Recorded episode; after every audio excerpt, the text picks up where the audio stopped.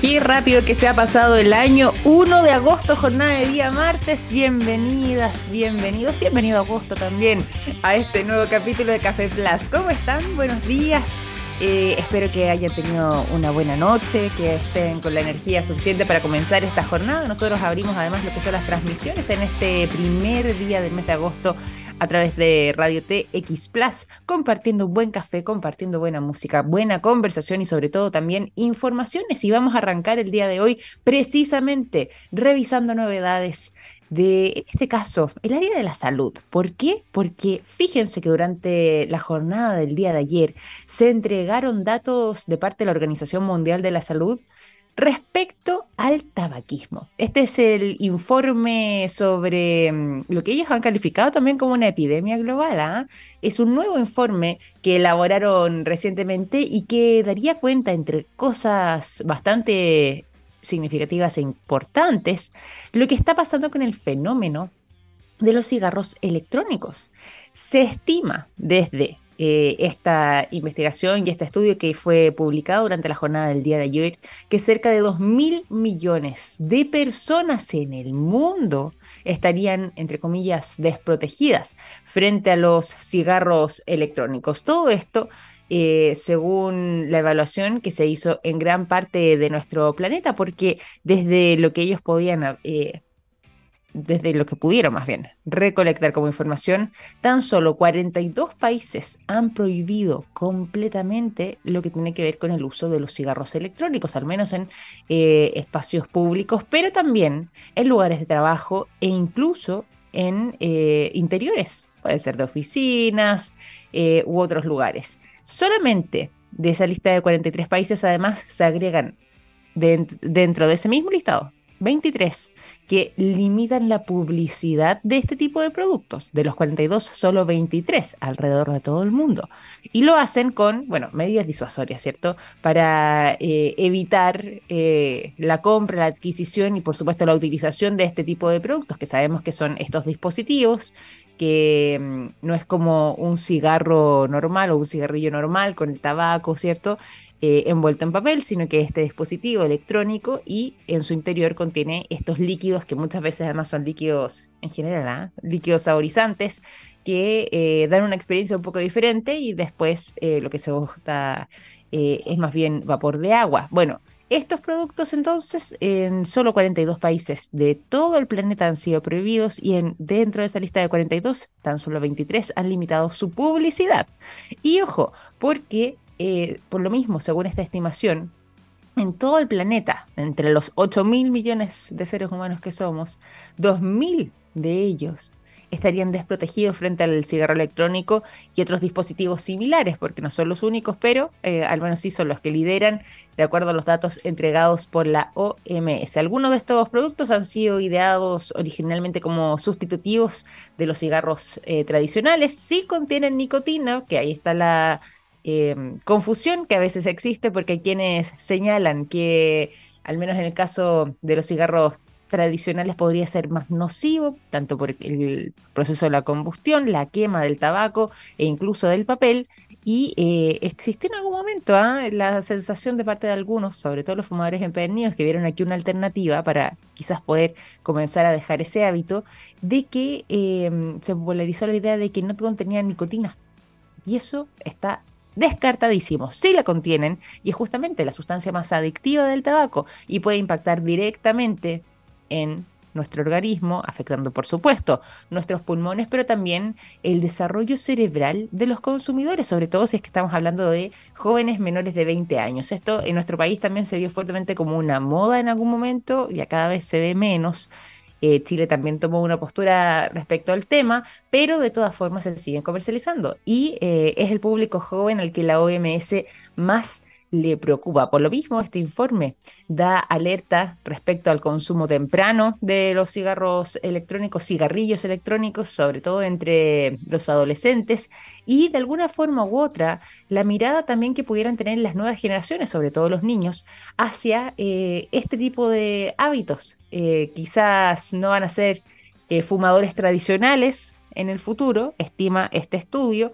Es decir, del cigarrillo o del cigarro de tabaco y papel a través del proceso de la combustión para poder prenderlo, sino que posiblemente este tipo de dispositivos sean para ellos una alternativa más atractiva, y se hace un llamado frente a todo esto. Respecto a algunos de los datos que además incluye esta investigación y este estudio publicado por la OMS, está que la regulación de estos productos tiende a ser bastante más elevada en los llamados países desarrollados. Cerca del 85% de esos países han puesto en marcha medidas para limitar su uso. Y en los países en vías de desarrollo, donde nos encontraríamos nosotros, solamente el 40% de estos países contarían con algún tipo de normativa frente a este tipo de dispositivos. ¿Qué es lo que pasa con países que están en una situación más vulnerable? Bueno, prácticamente el 80% de ellos recién están comenzando a actuar contra la venta de estos productos, ya sea abriendo la discusión, quizás conversando algún tipo de medida, o bien directamente evaluando la posibilidad de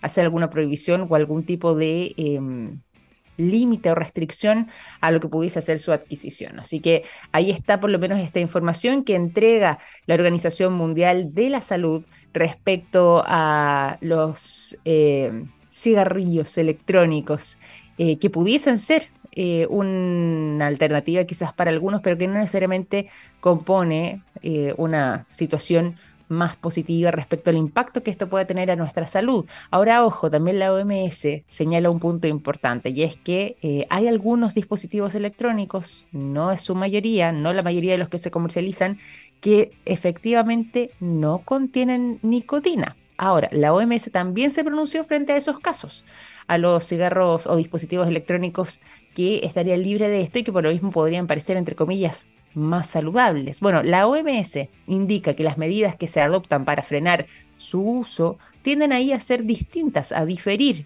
en los distintos países, pero a diferir respecto a lo que tiene que ver con el consumo electrónico, de cigarro electrónico, digo, tradicional, es decir, con nicotina.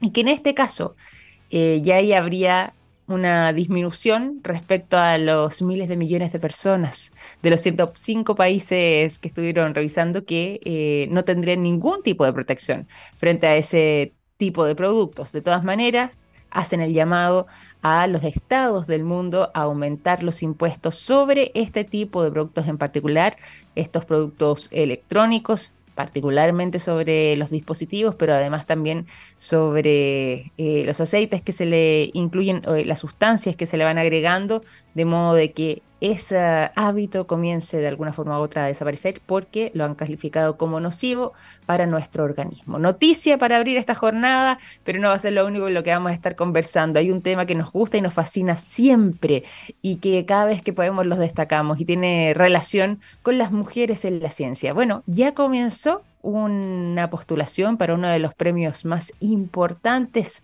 que se entregan no solamente en nuestro país, sino que en distintos lugares del mundo, llamado For Women in Science, ahora en su versión 2023. Fíjense que vamos a estar conversando sobre este premio, sobre las postulaciones, los requisitos, cuáles son las mujeres que podrían ser candidatas ideales a todo esto en nuestro país. Bueno, se lo contaremos después de disfrutar de buena música. Por supuesto, la haremos además junto a nuestra invitada del día de hoy. Nos vamos antes, eso sí, al sonido de Counting Crows. La canción Mr. Jones es lo que suena cuando ya son las 9 de la mañana con 14 minutos.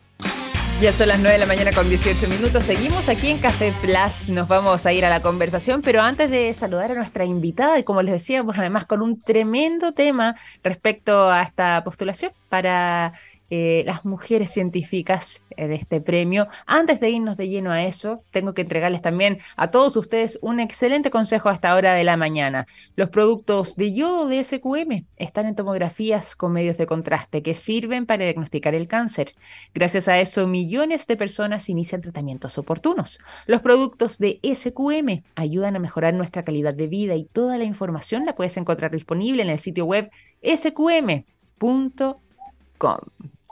Se los mencionábamos antes de la pausa, tenemos un tremendo tema de conversación. Nosotros acá desde el programa y por supuesto también desde la radio, estamos siempre pendientes de la participación femenina en el mundo de la ciencia, bueno, de la tecnología, la innovación también. Y hay un premio muy destacado que se entrega en nuestro país, pero no solamente en estas latitudes, sino que también en otros lugares del mundo y que precisamente reconoce a las mujeres que han estado haciendo aportes y que están de momento también profundizando en sus conocimientos en el mundo científico. For Women in Science entrega también su versión 2023 y ya se abrieron las postulaciones para este premio. Para conversar sobre todo esto, preguntarle los detalles y conocer un poco más, es que nos acompaña durante esta mañana la directora de Asuntos Corporativos, Engagement y Sostenibilidad de L'Oréal Group Chile. Está junto a nosotros Marcela Siri. ¿Cómo estás, Marcela? Bienvenida a Café Plus, muy buenos días.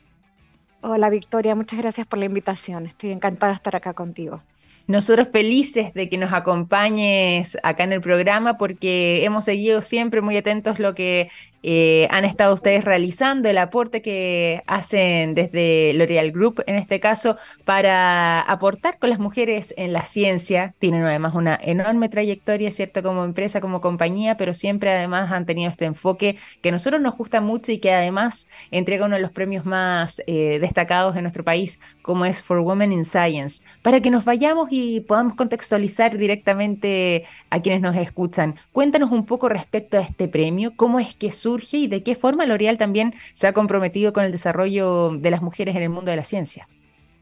Bueno, nosotros tenemos una fundación, la Fundación L'Oréal, que está en París, y en el año 1998, hace 25 años, creó este premio mundial, en donde reconoce a 5 laureadas, cada una de un continente distinto, y también tienen distintas categorías de premios que no son tan grandes como las laureadas, que después están compitiendo por premios Nobel y que están realmente a un nivel de investigación gigantesco, sino que también está impulsando a que las jóvenes sigan el camino científico, y por eso en los 170 países donde el premio también está presente, nosotros lo que buscamos es apoyar a las mujeres que están haciendo doctorados y posdoctorados. En Chile, de hecho, el año pasado cumplimos 15 años, este es nuestro 16avo año, ya contamos con 35 ganadoras de todo el país, desde Arica hasta Puerto Montt. Tenemos ganadoras que para nosotros es súper importante la descentralización de la investigación en ciencia. Muy importante. Y nos encanta un montón porque más del 50% viene de regiones. El año pasado, de hecho, ganaron de Villa Alemana y de Concepción, imagínate, qué dos bien. Extremos. Sí. Así que, y bueno, y con esto lo que estamos buscando son básicamente apoyar a las mujeres que están en ciencia, porque menos del 35% continúa investigando y es para cierto. Nosotros ese es un problema. El mundo necesita ciencia y la ciencia necesita mujeres, no nos podemos perder de ese talento, es más que nunca necesario. Y por el otro lado también queremos inspirar a las nuevas generaciones, queremos que las jovencitas vean la ciencia como una alternativa, como algo posible de hacer, como algo de todos los días, romper el estereotipo de que la ciencia es algo difícil e inalcanzable, porque sabemos que el talento no tiene género. El talento es para todos, independientemente de la inclinación que tengamos. Totalmente. Bueno, y por lo mismo, me gusta además ese enfoque y esa mirada que yo debo decir, a mí me parece bastante pionera dentro de todo, porque estamos hablando hace 25 años atrás, hoy por hoy, nosotros mismos también como radio abordamos muchísimo lo que tiene que ver con el reconocimiento de las mujeres en la ciencia y sobre todo además que no se pierdan esos talentos, como decías tú, por distintos factores, pero que la investigación continúe, y ustedes hace 25 años atrás ya lograron detectar todo aquello y comenzar con este camino, fomentando por supuesto, pero también reconociendo a las mujeres que han sido partícipes. Yo quería preguntarte respecto a lo que es tu visión en nuestro país, ahí nos contabas un poco lo que fue el premio durante el año pasado, pero ¿cómo ha sido el desarrollo de las mujeres en la ciencia en el caso chileno? Y ¿cómo ha sido también ese reconocimiento a través del premio For Women in Science? Mira, hay un estudio de la UNESCO que se realizó en el 2021 y que después también fue avalado por un estudio de la Política Nacional de Igualdad de Género dentro de la ciencia y las tecnologías, que dicen que hay Exacto, que hay un incremento en la cantidad de mujeres que están incorporándose a las carreras STEM y a las carreras científicas, en todo su ámbito, geología, enfermería, porque tenemos, no sé, matemática, física, son muchas las carreras que pueden acceder. Sin embargo, lo que nosotros hemos notado es que pueden llegar hasta terminar sus estudios, pero después no necesariamente continúan en el mundo laboral, en el mundo de la investigación. Claro. Y eso tiene que ver también con un conflicto que las obliga a elegir entre la vida familiar y la vida laboral.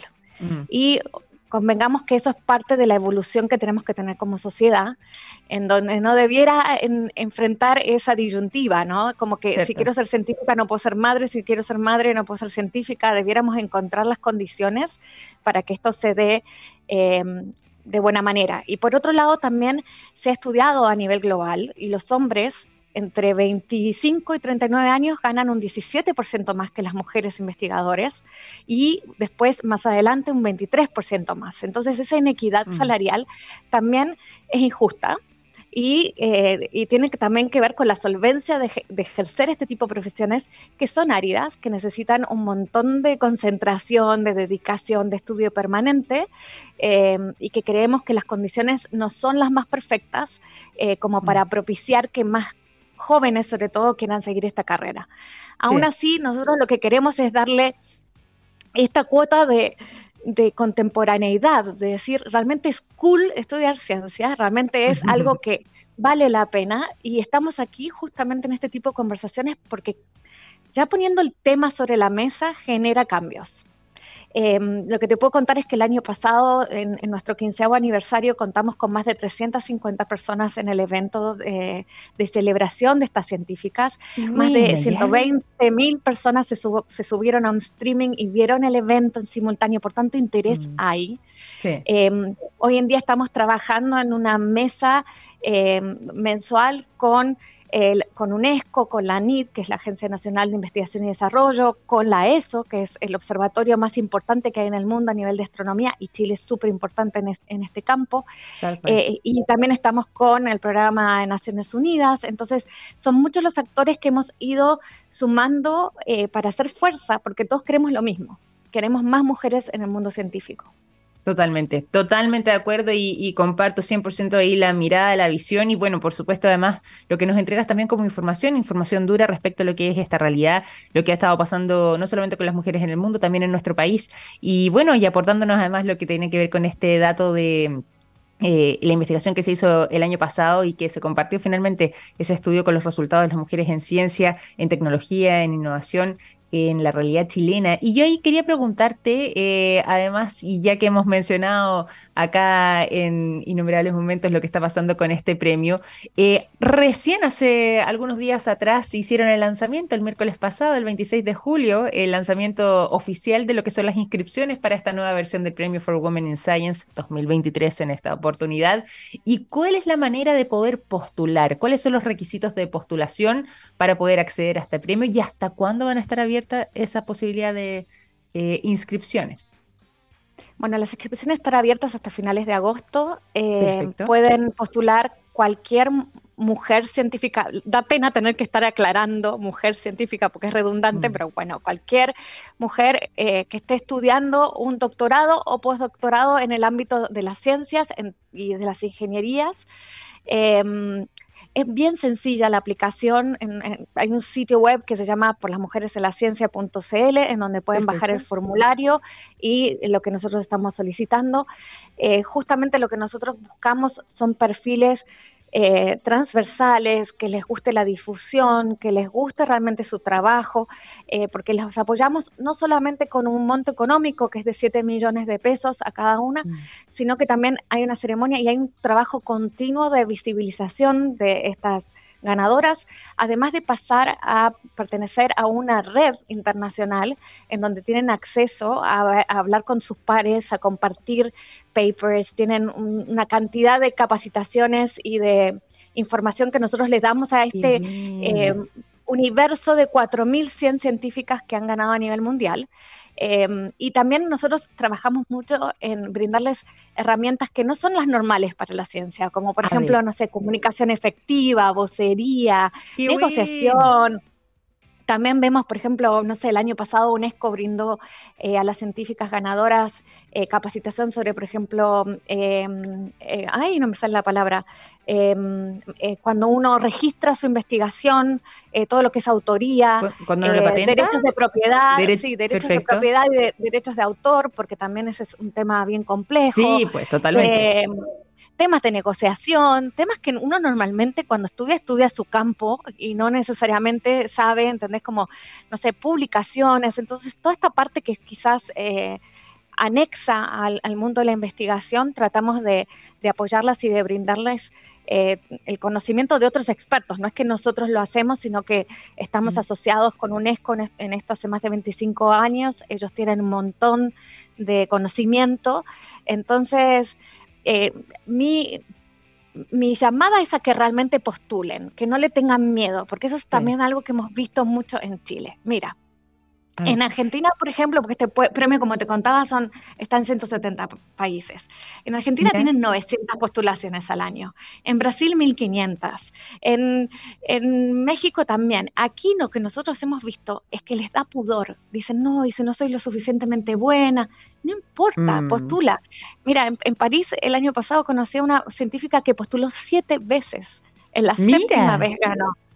Entonces, realmente las personas y las postulaciones que recibimos son muy buenas. El nivel de ciencia que hay en Chile es excelente. Las capacidades que tienen son increíbles, pero está esta cosa de sentirse impostora a veces respecto de nuestros propios logros, el síndrome del impostor. Y nosotros no solamente queremos romper ese síndrome, queremos romper el techo de cristal, queremos que se sientan empoderadas y reconocidas en su aporte. Y para eso, por ejemplo, contamos con una presidenta del jurado que ha sido pionera, que es la profesora emérita Gloria Montenegro, primera ganadora de For Women in Science por Latinoamérica en el año 98. Y ella... Bueno, le dicen Queen Bee porque ella estudia todo lo que es las abejas, es reconocida internacionalmente, y como ella hay muchísimas científicas que ya han pasado por este premio y que le da realmente la posibilidad a quienes postulan de ser parte de algo realmente bonito y que es para ellas. Finalmente, lo que dices tú, y ahí nos contabas un poco lo que tiene que ver con lo que pasa después de no solamente postular, sino que ganar el premio, se genera una verdadera red, una comunidad de mujeres científicas que me imagino además se apoyan entre ellas también para poder continuar, para poder seguir adelante y para poder desarrollar sus investigaciones. ¿Cómo ha sido también la experiencia? Y ahí tú nos dabas hartas luces respecto a lo que pasa en el proceso posterior, pero ¿cómo ha sido también la experiencia con las mujeres ya ganadoras, lo que pasa con ellas, no solamente en este acompañamiento que ustedes hacen de L'Oréal, sino que de la creación de esa red o de esa comunidad de mujeres científicas alrededor del mundo? Mira, yo personalmente he tenido la suerte de conversar con muchas de ellas. Quería invitar a Irene del Real, que fue nuestra International Rising Talent del año pasado, pero en este minuto está viajando por Asia. A ella, por ejemplo, se le abrieron muchísimas oportunidades en el extranjero. Entonces, también hay... esta visibilización y esta colaboración permite también trabajar con otras universidades, otros centros de investigación, tener una red a la cual acudir. Por ejemplo, me pasó el año pasado que conversaba con una científica japonesa que estaba estudiando algo increíble para mí, porque ellos habían encontrado que los medicamentos para... una persona que tenía depresión normalmente tarda un mes en tener efecto y el suicidio podía todavía suceder en ese periodo. Entonces ella lo que estudiaba era los neurotransmisores para poder acortar el efecto a 2 días, para que la persona no tenga esa chance de llegar al extremo. Entonces cuando ella estaba investigando, por ejemplo, necesitaba ciertas colaboraciones de otros países también para entender otras biologías y otras formas, y lo consiguió. Bueno, entre las laureadas, por ejemplo, en el año pasado estaba Caterine Karikó, la húngara que inventó la vacuna del COVID. Entonces, es súper interesante lo que se da. Y fue, para mí, muy emocionante, por ejemplo, escuchar a esta mujer que decía, lo que más aprecio es que este es un premio para las mujeres y por las mujeres. Hoy en día, en el mundo, menos del 4% de los ganadores de premios Nobel son mujeres. Somos más del 50% de la población mundial.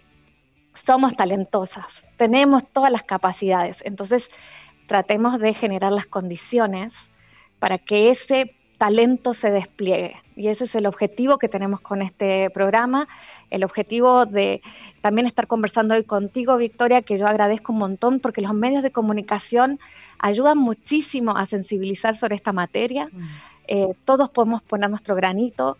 Tienes una amiga científica que está haciendo un doctorado, un postdoctorado, anímala a postular, es simple, no le va a llevar 25 millones de horas, porque claro, a veces pasa que las postulaciones son muy engorrosas. No, es sencilla, necesitan 2 cartas, escribir una carta a ellas, mandar su currículum y completar un formulario, nada más, no es que van a tener que presentar un proyecto, no, es sencillo. Luego esto pasa a un comité de especialistas, que son los evaluadores, por cada una de las científicas hay un evaluador experto, y después finalmente pasa al jurado, que preselecciona, después entrevista y finalmente elige a las ganadoras.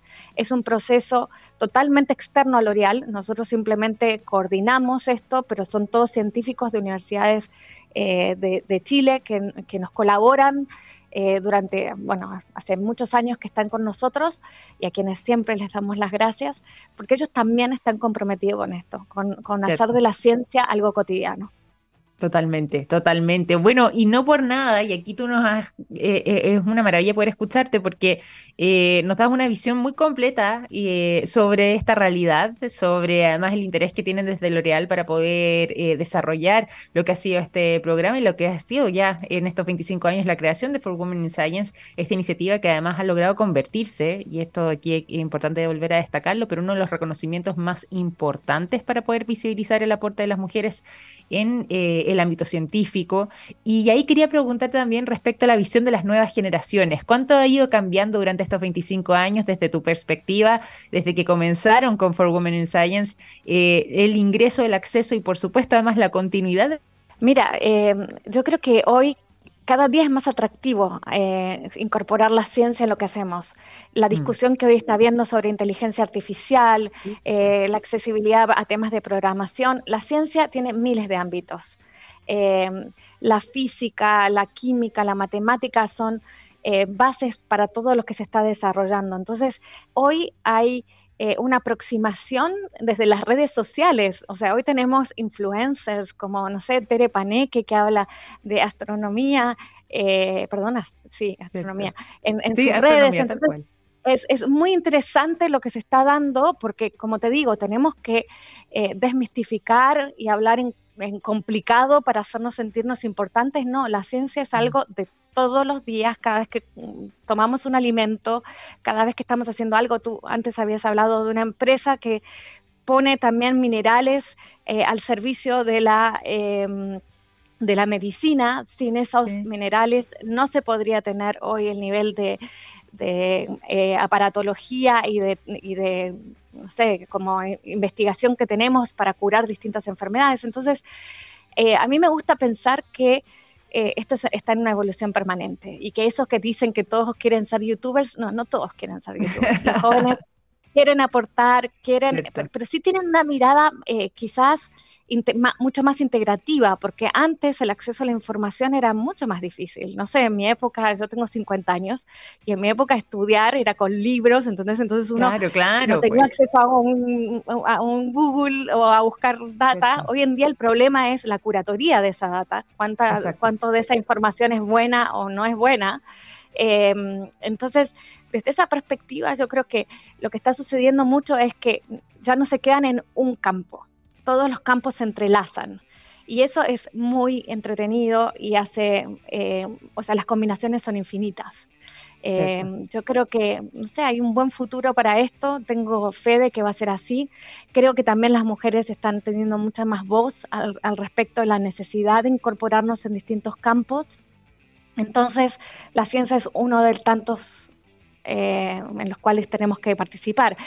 A mí me pasa que en L'Oréal tenemos el problema contrario. Nosotros somos una compañía con 65% de nuestro liderazgo de primera jerarquía mujeres. Tenemos 4.100 científicos trabajando, pero de esos más del 65% son mujeres.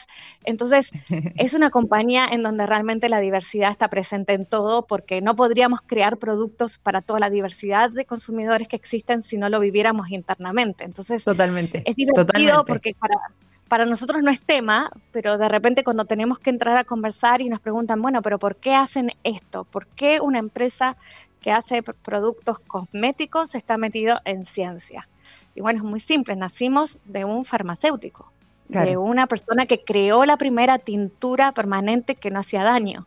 Entonces, todo lo que se hace en L'Oréal tiene ciencia atrás. Tenemos, no sé, laboratorios de piel sintética en Episkin, que todo es testeado en piel sintética hace más de 35 años, con córnea sintética.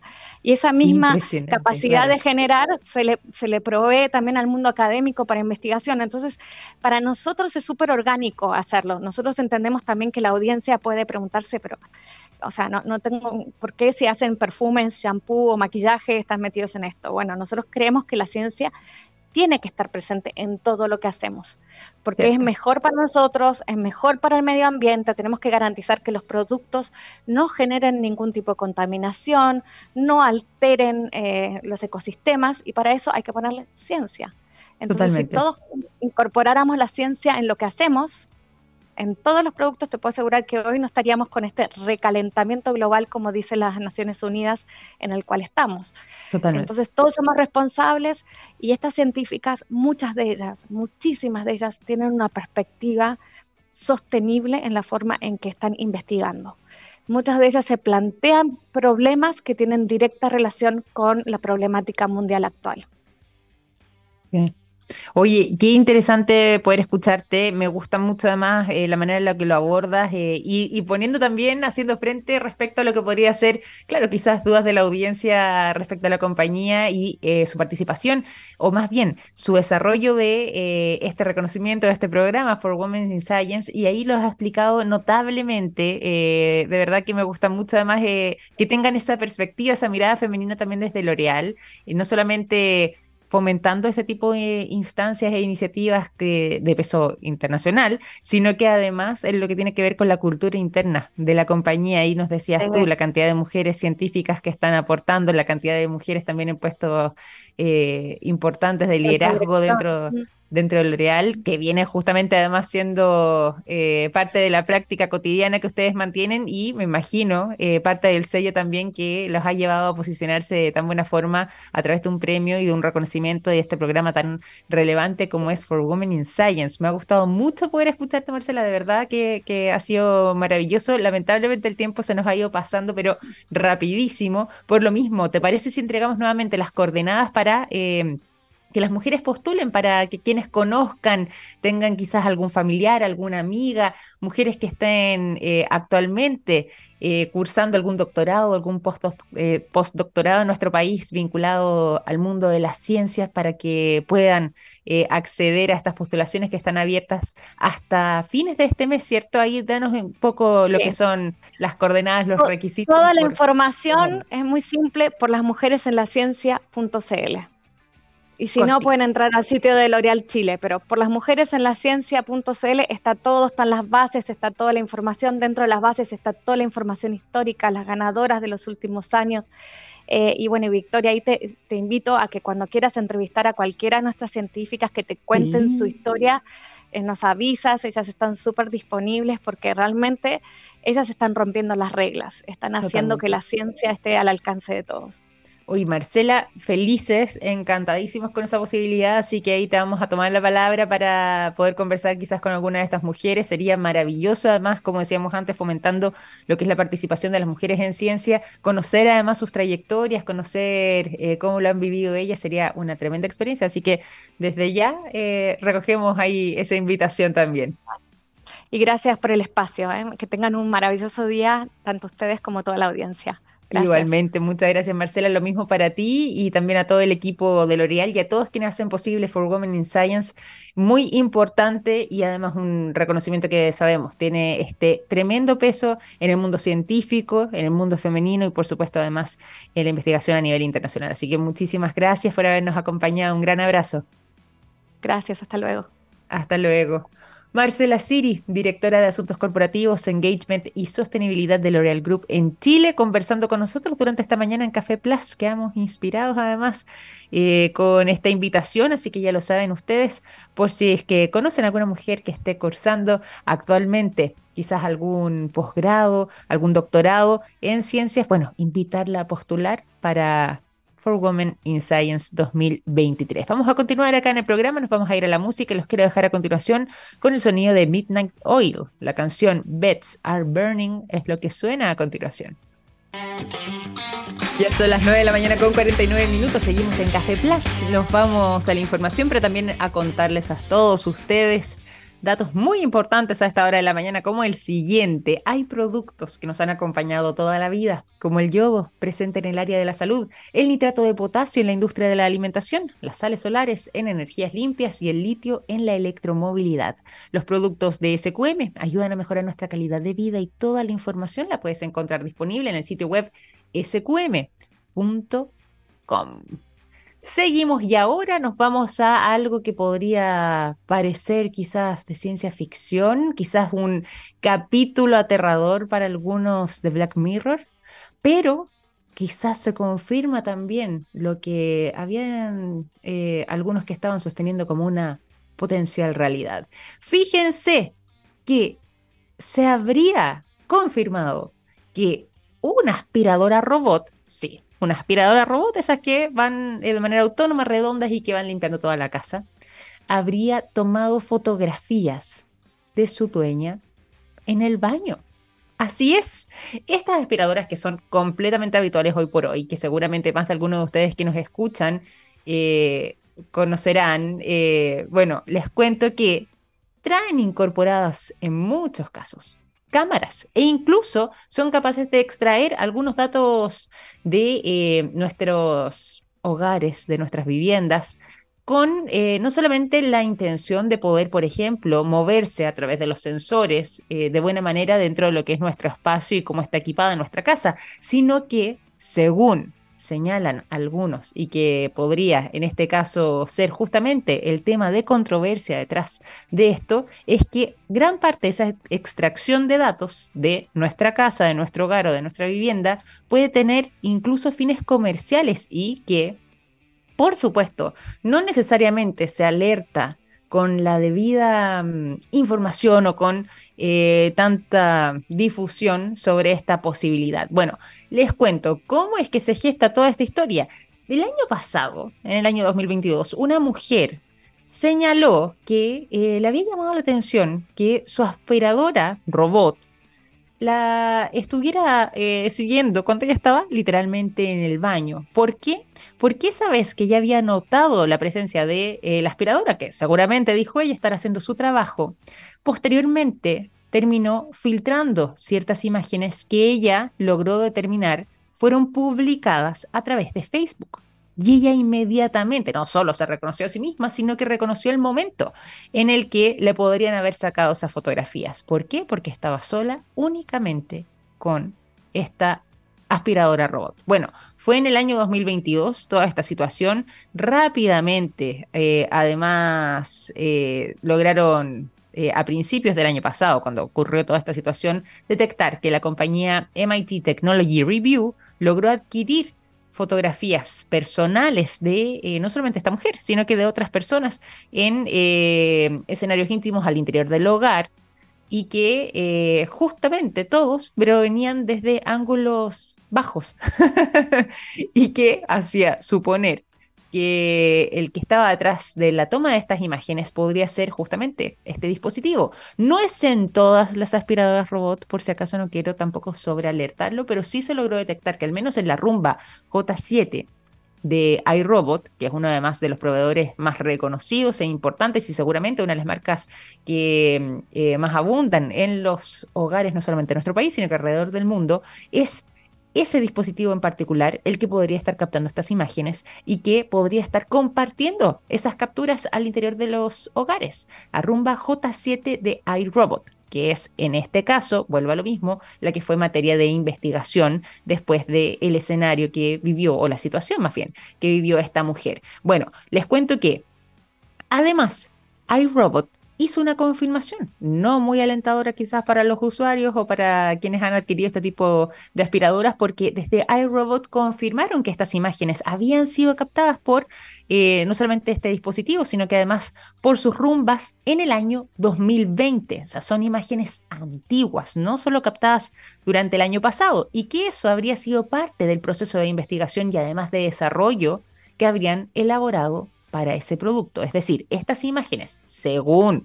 su postura, habían sido captadas por estas aspiradoras, todo esto en el año 2020, así que si ustedes tienen ahí alguno de estos ejemplares del año 2020, bueno, quizás tendrían que comenzar a evaluar qué habrá pasado con esas imágenes, pero según señalan, todas estas imágenes captadas en ese año en particular fueron enviadas posteriormente a una compañía que ha crecido además enormemente a nivel mundial, como es Scale AI, para poder nutrir todo esto de inteligencia artificial que haría supuestamente a iRobot más inteligente, teniendo la posibilidad de reconocer, por ejemplo, los baches que puedan encontrarse en el camino mientras limpian su casa, es decir, los obstáculos, las alfombras, los juguetes de los niños, qué sé yo, lo que el mueble que está puesto en algún lugar de la casa, el sillón, en fin. Lamentablemente, pese a que podría sonar muy loable su intención, esto no ha sido precisamente bien tomado por los usuarios, ni mucho menos por quienes trabajan en Scale AI, porque hay varios trabajadores y ex trabajadores de esta compañía que aseguran que no ha sido únicamente ese el fin que se les ha dado, es decir, que no se han respetado los acuerdos de privacidad y que incluso las propias aspiradoras terminan compartiendo estas fotografías en grupos privados a través de las redes sociales, como fue el caso de esta mujer en Facebook el año pasado. Y ya en agosto, después de haberse conocido esta historia y de todo el revuelo que esto tuvo, ya en agosto del año 2022, hace prácticamente un año atrás, Amazon anunció su intención de adquirir la compañía iRobot, lo que además generó aún más preocupación de parte de los usuarios debido a la cantidad de información a la que ahora podría acceder Amazon desde el interior de nuestros hogares, que fueron captadas en el año 2020 por esta aspiradora. Ven ustedes toda la historia que se ha ido entretejiendo en torno a la Roomba J7 de iRobot en el año 2020, pero que estaría divulgando algunas de esas fotografías. Es impresionante esta verdadera película que se ha estado generando, que parece un episodio de la serie Black Mirror, pero que justamente abre todo un tema respecto a la privacidad, a también la claridad con la que las compañías están informando a los usuarios respecto a lo que puede hacer o no algún tipo de dispositivo inteligente, como serían este tipo de aspiradoras en particular, y cuáles son los datos que van captando, no solamente de la función que ejercen, sino que de nuestro día a día, de nuestra intimidad y de nuestra privacidad. Bueno, al menos de parte de la Comisión Europea ya se ha anunciado una investigación que se va a estar realizando para determinar si es que efectivamente podría ser una ventaja o no para el negocio de Amazon el hecho de poder contar con esta información proveniente de Scale AI, pero que fue recopilada por estas aspiradoras inteligentes. ¿Qué podría suceder posteriormente con esas imágenes en el futuro? Si es que podrían utilizarse para mejorar, por ejemplo, las sugerencias de compras de esos usuarios, o bien incluso filtrar información personal. Bueno, se abre la discusión, yo les dejo esta historia aquí, para que ustedes también la mastiquen y la mediten, pero hay novedades al respecto y que por supuesto ya están generando revuelo también después de conocerse este caso a nivel internacional. 9:57, estamos pasaditos en la hora, así que comenzamos a despedirnos. Les agradezco por habernos acompañado en este capítulo de Café Plus y los dejo invitados a que sigan en sintonía. Ya comienza La Ciencia del Futuro junto a Anel Silva. Un gran abrazo, que estén bien. Hasta mañana. Chao, chao.